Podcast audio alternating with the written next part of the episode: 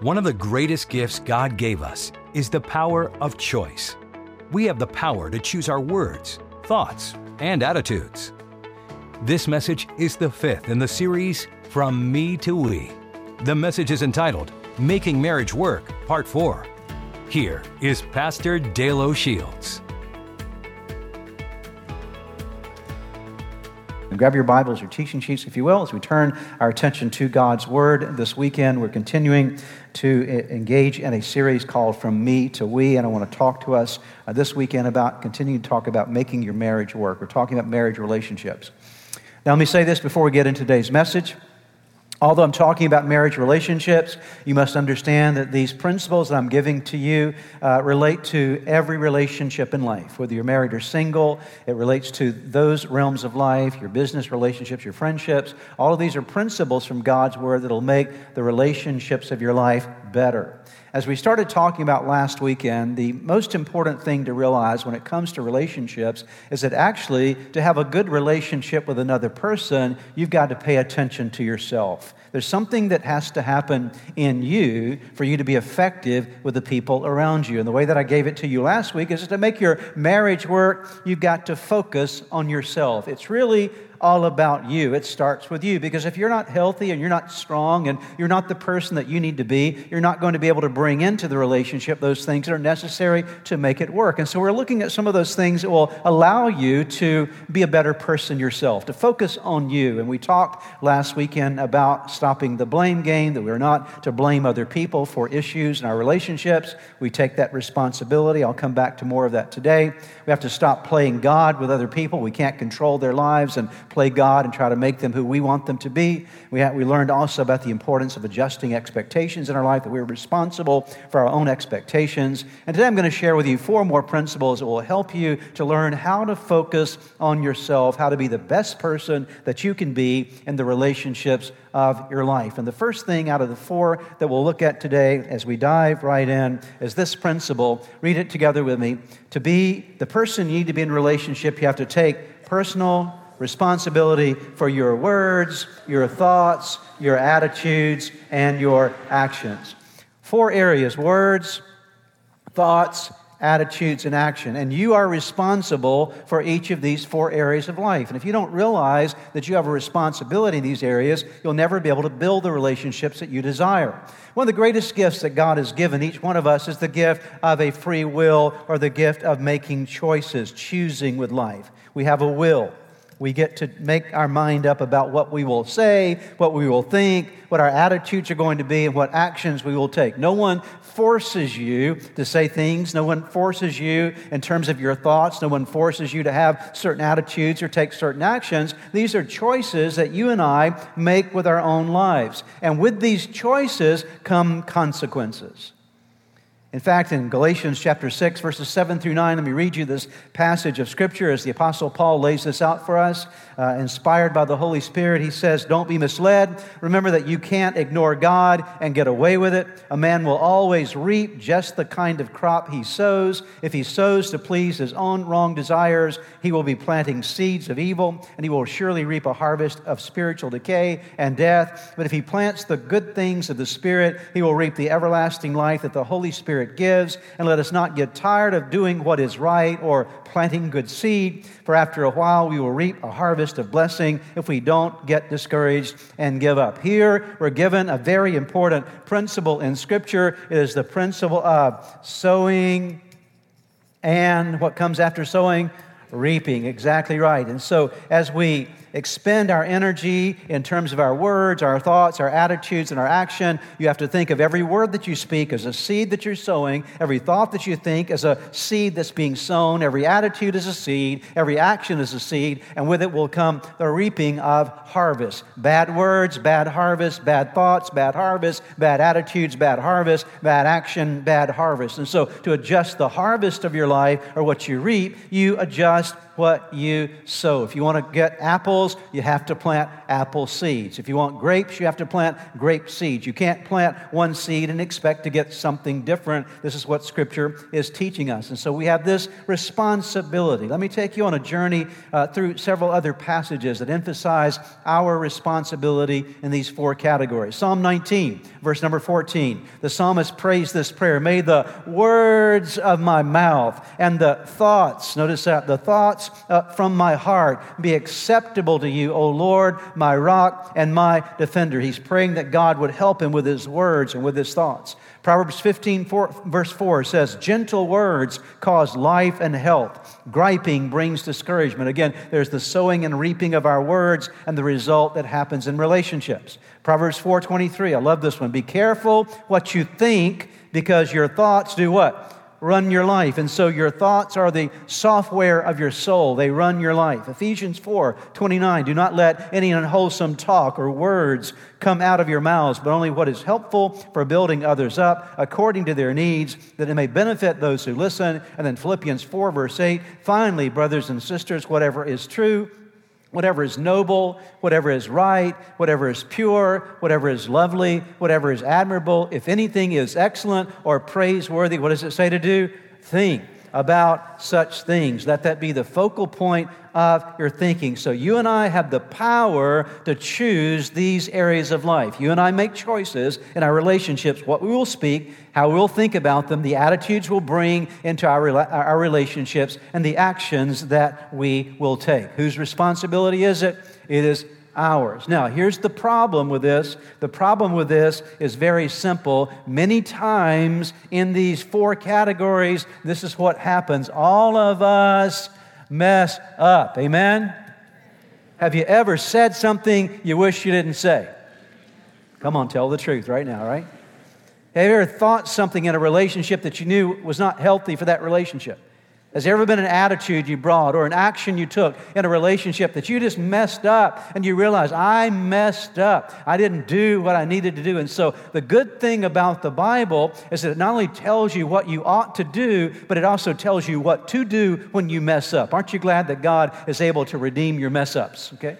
He's able to give you a fresh start, but you have to follow his pattern. And when you mess up, or I mess up in these, either of these categories, the first place we have to deal with it is with God. We have to go to God and own up to God that we've made a mistake, that we have messed up. Now, how do we do that? The psalmist David makes this clear in Psalm chapter 51, the first four verses. Listen to his prayer. He's messed up big time. He's committed adultery with Bathsheba in his thoughts and words and actions. There's been this horrible moment in his life, and so he's owning up to this, and he's going to God with his mess up. Listen to what he prays Have mercy on me, O God, because of your unfailing love, because of your great compassion. Blot out the stain of my sins. Wash me clean from my guilt. Purify me from my sin. For I recognize my rebellion. It haunts me day and night. Against you and you alone have I sinned. I've done what is evil in your sight. You will be proved right in what you say, and your judgment against me is just. David prays this prayer, asking God to forgive him for his mess up, asking God to cleanse him and wash him. And of course, if you study the life of David, you realize that God did forgive him. He gave him a fresh start, a fresh beginning, the opportunity to experience his grace in his life.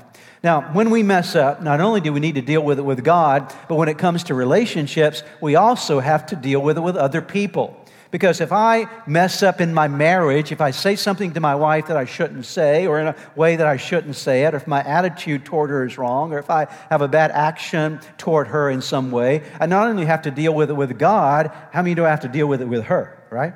It's not just with God, but now I've got to deal with, with her as well. And so I've got to learn how to handle my mess ups with God, but also how to, how to handle my mess ups with other people. And the way you handle a mess up with God is by confessing your sins to Him. The way you hand up, ha- handle a mess up with another person is by doing this, by an apology. Everybody say that word. Sometimes the greatest thing that will ever happen in a relationship is to learn how to apologize. To say something like this I am sorry, I was wrong. Most of us have a hard time saying those words. We like to say something like this I'm sorry, you were wrong. Okay? I'm sorry you messed up. Okay?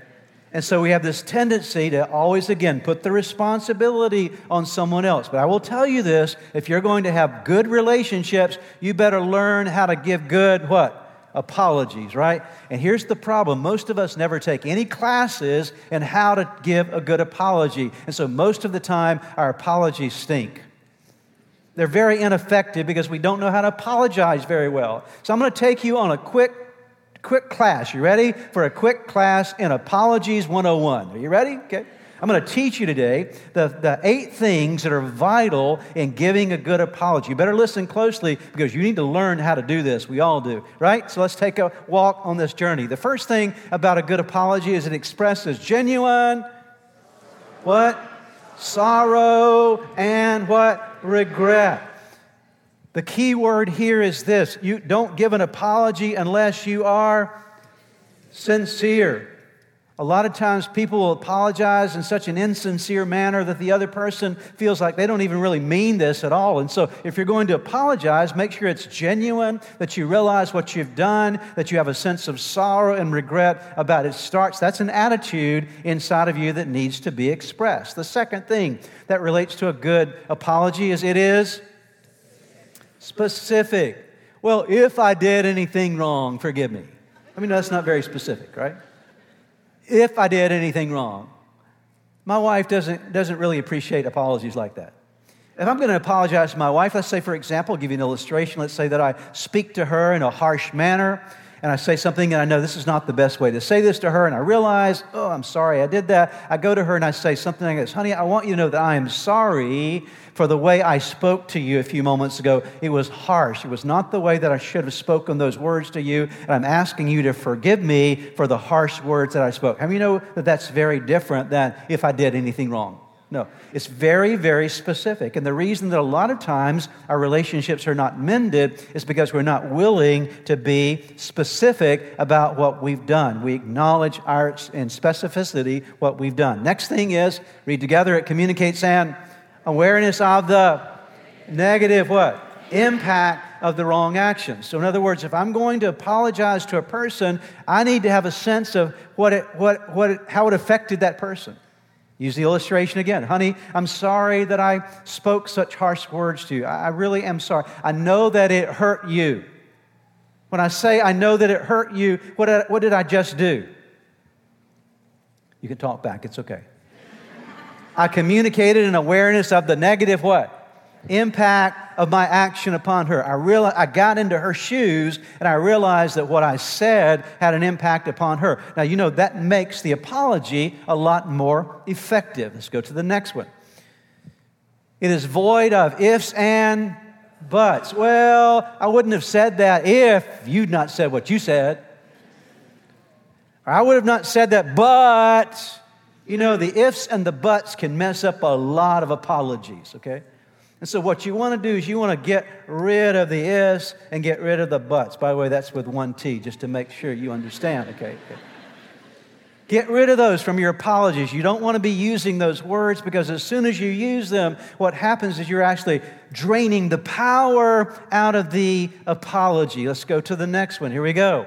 It provides context and explanation without excuses. Sometimes it's important to provide a little bit of context when you're giving an apology. Honey, I'm sorry that I spoke those words to you, and I, I know it was harsh the way I said them and I'm really am sorry. I know it hurt you, and I just want you to know what was going. I had I really had a tough morning this morning. I'm not excusing what I said to you at all. I just want you to have the context of what was going on. So I bring her into my world so she can understand without any excuses. I'm not saying, oh, the reason I did this and I was valid in doing this because I had a bad morning. No, I'm not saying that. I'm saying I want you to understand the context. Now, not sometimes you don't need a context. You were just being mean. Okay.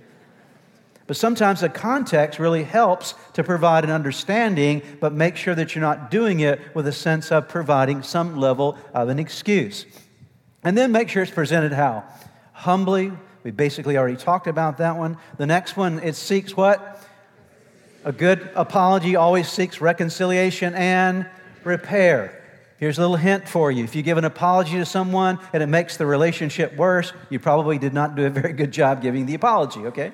So, a good apology has a tendency to bring the relationship together. Now, it's not going to work with everybody. Some people are not going to be happy no matter what you do. You can apologize a million times and do it the right way, but they're going to just be obstinate. But generally speaking, a good apology begins to bring about healing. As soon as I say to my wife, honey, I am so sorry about the way that I spoke to you. I realize it was a harsh way to say it.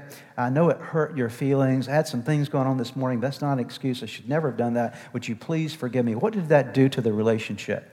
It allowed me now to connect once again. It brought us back together. It didn't add distance, it brought us closer together with one another. So it should seek reconciliation and repair. And then the last one here, what does it say? It doesn't demand what? Forgiveness. It only requests it. Okay? You can never make somebody forgive you nor can you demand forgiveness from someone else. I'll tell you why. Because what, is, what word is at the center of forgiveness? What is that word? Can you see that word right there? Anytime you experience forgiveness, it is always a gift. Right?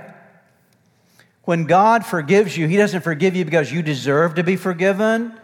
He doesn't get, forgive you because you demand to be forgiven. Every time God forgives you, it's a gift from God. You ought to raise your hands and thank God. Thank you, Lord, for your kindness to me and your forgiveness. It's just a gift that you've given to me. And anytime another person forgives you, that's a gift too, right? So if I hurt your feelings and I ask you to forgive me and you forgive me, it's not something I deserved or I can demand. It's something you gave to me freely. It is a gift that I can appreciate. So you can never demand. I can't say to my wife, honey, I'm sorry. I spoke to you harshly. Please forgive me. And you better forgive me right now, okay? No. Because you know what the Bible says, you've got to forgive me. No, you don't do that, okay? You can't demand that. It's a gift of grace that is given from another person. So important to realize. So, the first thing I want us to realize today when you talk about uh, focusing on yourself is to take responsibility for your words, for your thoughts, for your attitudes, and for your actions. When you mess up, what do you do? You go to God and make it right with Him. And then you also learn how to apologize well to the people in your life, to learn how to effectively say, I am sorry, I was wrong, please forgive me. Let's practice that together. I am sorry, I was wrong, please forgive me. Turn to that person beside you and say those words to them right now. I'm sorry, I was wrong, please forgive me, okay? You say, Well, I don't know what I'm asking forgiveness for. I promise you, something will come up. Okay, something will come up that will be exactly what you needed for that moment, all right? The next one, you ready for the next major thing today? Here we go. You've got to replace, focusing on you, you've got to replace reactions with responses. For your relationships to go well, you've got to change these things reactions and change them out for responses. What is a reaction? A reaction is an emotional moment that you don't think about. Your emotions take over.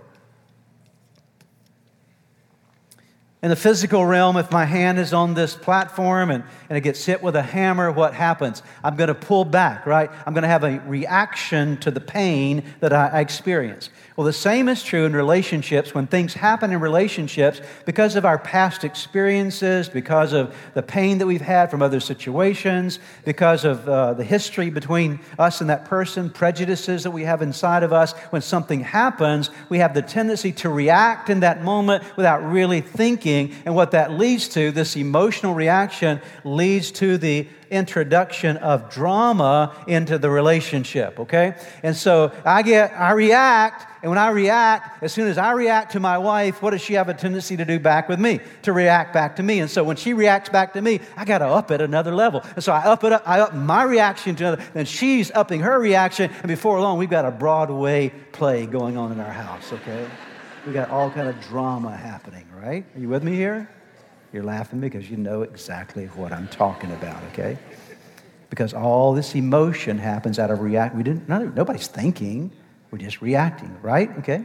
So the difference between a reaction and a response is a reaction is just emotional drama that happens, but a response is you have to consider what you're going to do. You have to think about it before you do it. Okay. That's the difference. So time out before I say this back to them.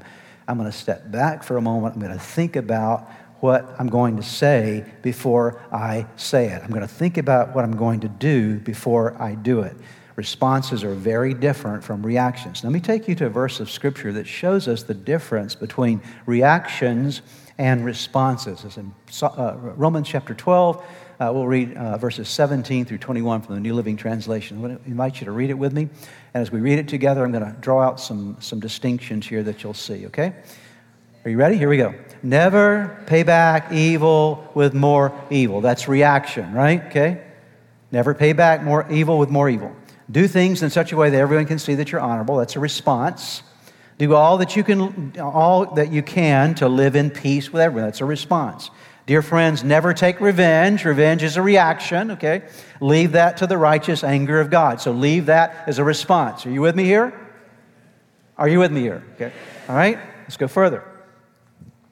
For the scriptures say, I will take revenge, I will pay them back, says the Lord. Instead, if your enemies are hungry, what do you do? Now, that is a response because if your enemies are hungry, your reaction would be make them hungrier, right? If your enemies are thirsty, do what? Give them something to drink. And so you're seeing here, instead of reacting, choose to respond to the situation appropriately.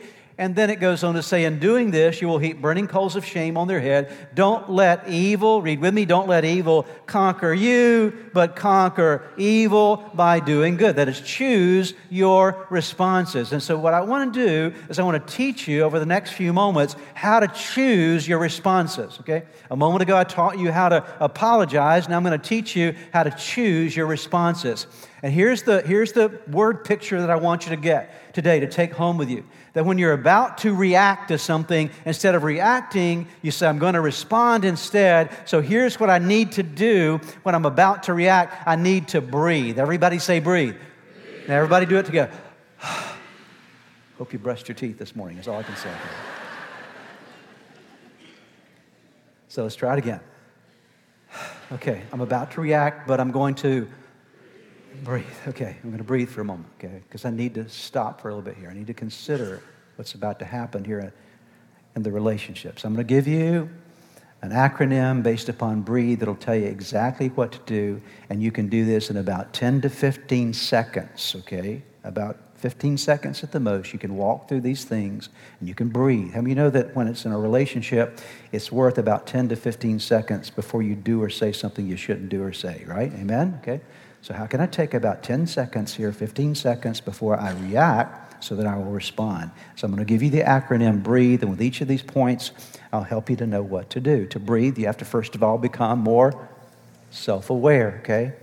What am I feeling right now before I react? What's going on inside of me? Let me stop for a minute. Let me think what's happening to me. Okay, right now, I really feel like yelling at her, okay? Because I'm angry, I'm hurt, I'm mad. You begin to identify what's going on inside of yourself. So you stop for a moment and you think about what's going on with me. Before you blast it out, you become aware of what's happening inside of you. That's called breathing, okay? The next one is you've got to recognize reactive what? Patterns. This is important. Reactive patterns in your relationships. What does that mean? Okay, time out. Okay, wait before we get into this again, have we been down this pathway before? Okay. You know, in many marriages, people are still arguing about the same thing they argued about 10 years ago.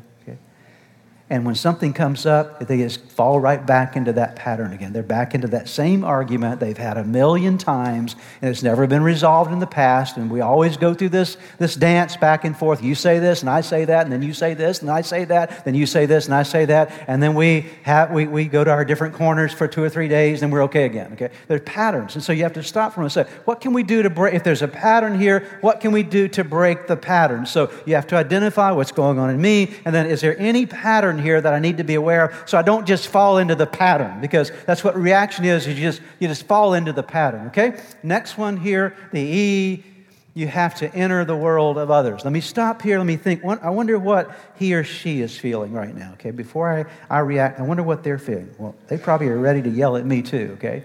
they probably have some things going on in, inside of them. So let me get in their shoes. I know what I'm feeling like now in my boots. Let me get in his or her boots before I react here. Let me respond.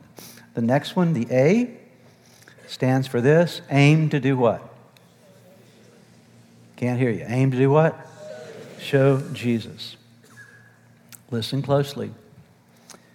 You can't, none of us can have Jesus in our home if you don't have Jesus in your heart. Okay?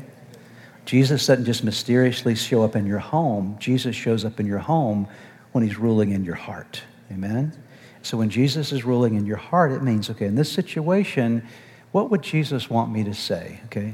What would Jesus want me to do? You know, a few years ago we had those little bracelets, WWJD. What would Jesus do? Well, whether you wear a bracelet or not, it should be something inside of you that says, well, what would Jesus do? I need to show Jesus here.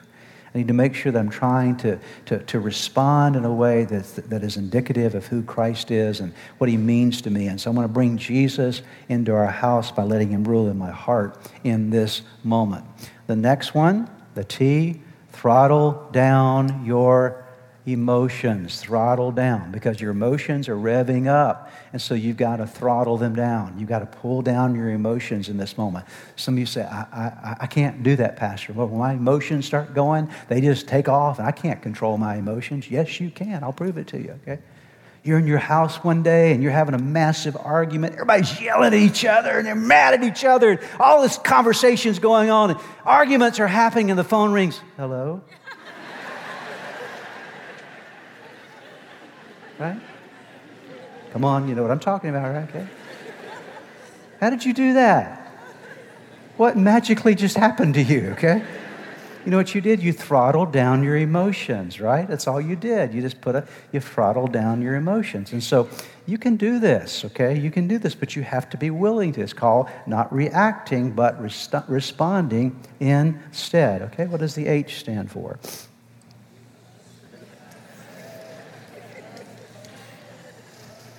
Hush your mouth. One of the best things you can do to just get out of the reaction to the response is just, just don't say anything right now, okay? Because chances are what you're going to say right now is not going to be good, okay? The best thing you can do is just, just step back for a moment and keep your mouth shut and not get yourself into trouble, not get not cause. You know, I, I, remind people from time to time. Every place you go in life is you have two buckets with you. Think of it that way: two buckets, a bucket of water and a bucket of gasoline. Okay.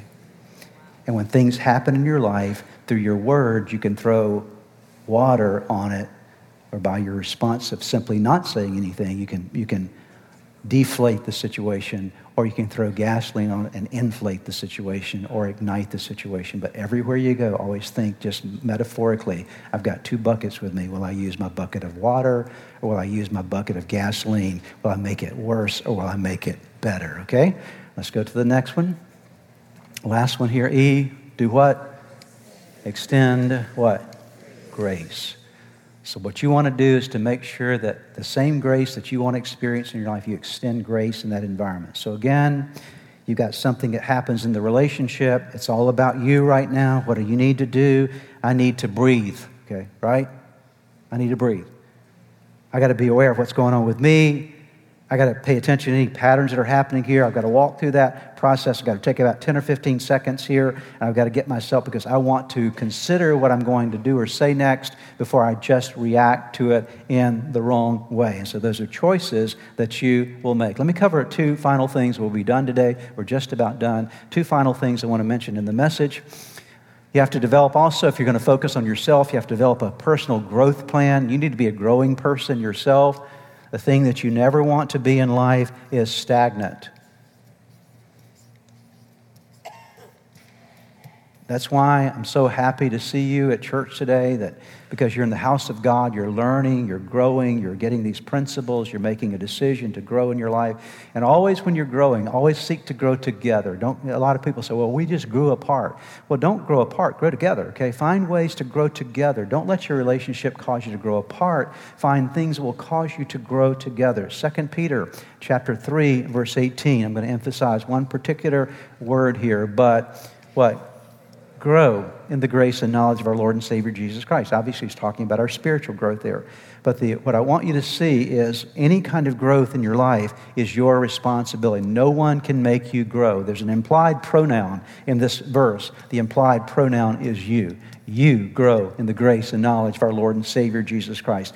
I can't make you grow. Your husband or wife can't make you grow. No one else can make you grow. It's a choice that you will make in your life. And I will promise you this listen closely. You will be a lot happier. You'll be a lot happier person if you're a growing person because you're growing in maturity, you're growing in knowledge, you're growing in wisdom. And the final thing that I'll give you today, uh, when we talk about it all being about you, is to make sure that you have time for personal refreshment and renewal, that you're refreshing your own life and that you're renewing your life. And this is your responsibility to do this. No one else can do this for you. The problem with many marriages is you have two depleted people trying to build a relationship.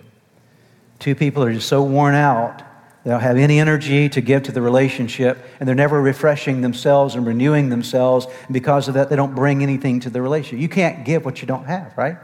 You can't give what you don't have. And so you need to have a pattern in your own life where you're making sure that you're getting refreshed and that you're getting renewed on a regular basis. Listen, even Jesus did this.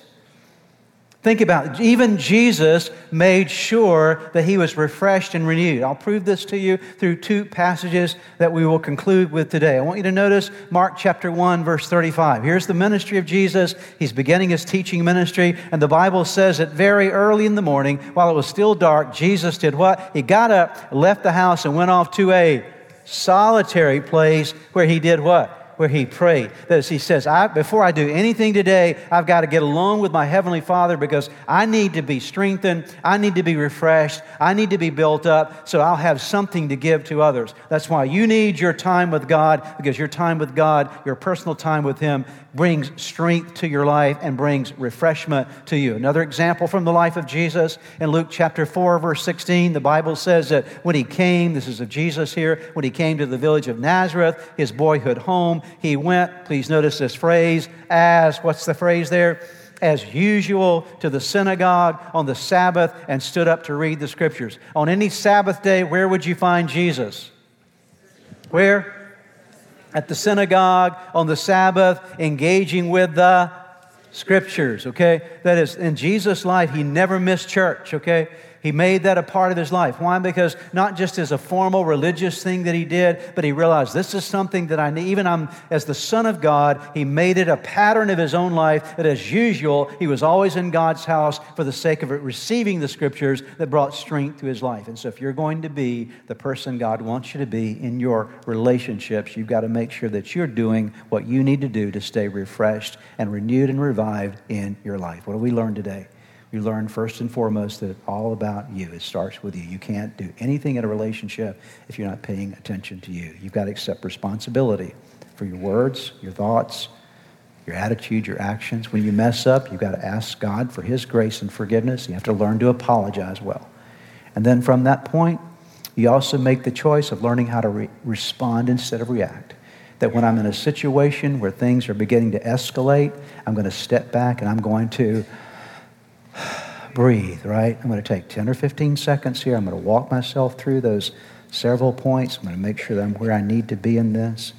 I'm going to also make sure that I'm a growing person. I'm going to make sure that I'm spending time with God so I can stay renewed and refreshed. And when this happens in your life, it puts you on a better track to have better relationships. Would you bow your heads together with me as we pray today? Father, thank you so much for your word today. We're so grateful for the word of God and how it speaks to us. We're grateful that you've given us a word today that's in, not only inspired us, hopefully, but instructed us in some very practical ways to live. We pray that you'd help us to take this away with us and to live it out in our lives through the power of your Holy Spirit. We thank you for it in Jesus' name. Lord, I also pray for those who are here today who've never given their life to Jesus. I pray that in this moment they would open their heart and open their life to you. May this be the beginning day for someone here today in their journey with you. We ask it in your name. I would like to close today by giving you an opportunity to ask Jesus to be the Lord of your life. Would you pray with me right now? right where you are, just simply bow your head with me, and I'm going to give you a prayer to pray, and you can simply speak this prayer out, whisper this prayer out, and from the sincerity of your heart, call upon God, and I promise you that He will hear and answer you. So let's pray together. Start by simply whispering the name Jesus. Let there come uh, from your heart just the declaration of His name. Say, Jesus, I know that, that I am a sinner, that I have fallen short with you. I'm sorry for all of my sins. Jesus, I believe in you. I believe that you are God's Son. I believe that you are the Savior of the world. I believe that you died on the cross for my sins. And I believe that you rose from the grave, that you are alive today. Now pray these words. Say, Lord Jesus, come into my heart. Come into my life. Forgive me of my sins. Give me a new start in you. I commit my life to you. In Jesus' name, amen. Now, if you prayed that prayer with me, I want to encourage you with a promise from God's Word that says that when we call upon God's name, we call upon the Son of God, there is salvation that comes to our lives. He changes us from the inside out, and you become a new creation. All things pass away, all things become new. And that's exactly what has happened to you today. Your next step really is to make sure that you get into a good Bible believing church. And you begin to study God's Word, get God's Word in you, and to make sure that you get a copy of the Bible if you don't have one and begin to read it. Spend some time every day in prayer. And I would encourage you also to check out the resources on our website that will help you to get going in your relationship with Jesus. You can find them at church-redeemer.org. Get those into your hands. Get started in your new life with Jesus Christ. Thanks again for joining us today. May God bless you, and we look forward to seeing you next time. If you've prayed with a pastor today and made a decision to follow Jesus Christ, we have some resources for you on our website. Just go to church-redeemer.org slash a new you. We pray that this message was a blessing to you.